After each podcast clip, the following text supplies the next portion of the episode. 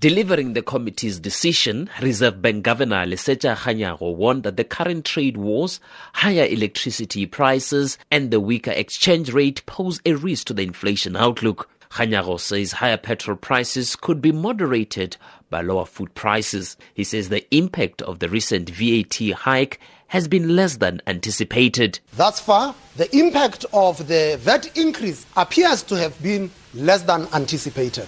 However, the weaker rand exchange rate and higher oil price assumptions result in a more elevated inflation trajectory. Headline inflation is now expected to average 4.8% in 2018 before increasing to 5.6% in 2019 and 5.4% in 2020.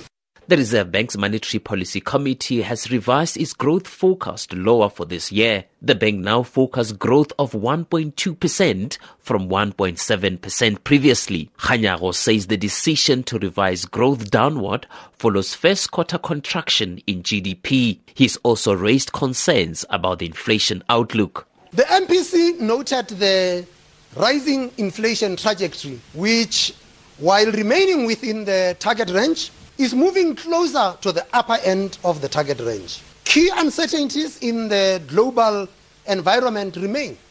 The continued strength of the US dollar, which has appreciated against most currencies, any sustained elevation of oil prices, escalating trade tensions, and geopolitical developments could continue to pose risks to the inflation outlook.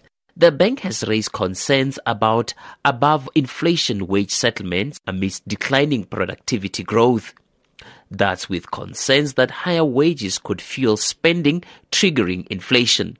Kganyago says public sector wage growth in the absence of productivity could drive inflation. But economist Jason Muscat is doubtful about wages pushing up inflation in the current environment. We need to take into account of uh, how much of that uh, wage price spiral that the governor mentions is going to feed into uh, the real economy and to consumption. So far, we haven't seen that. We've had pretty decent uh, real wage growth. And we're now seeing uh, well above inflation settlements within the public sector.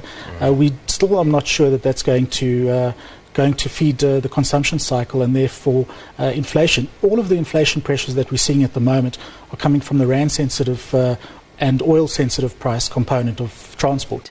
I am Tepo Mungwai in Johannesburg.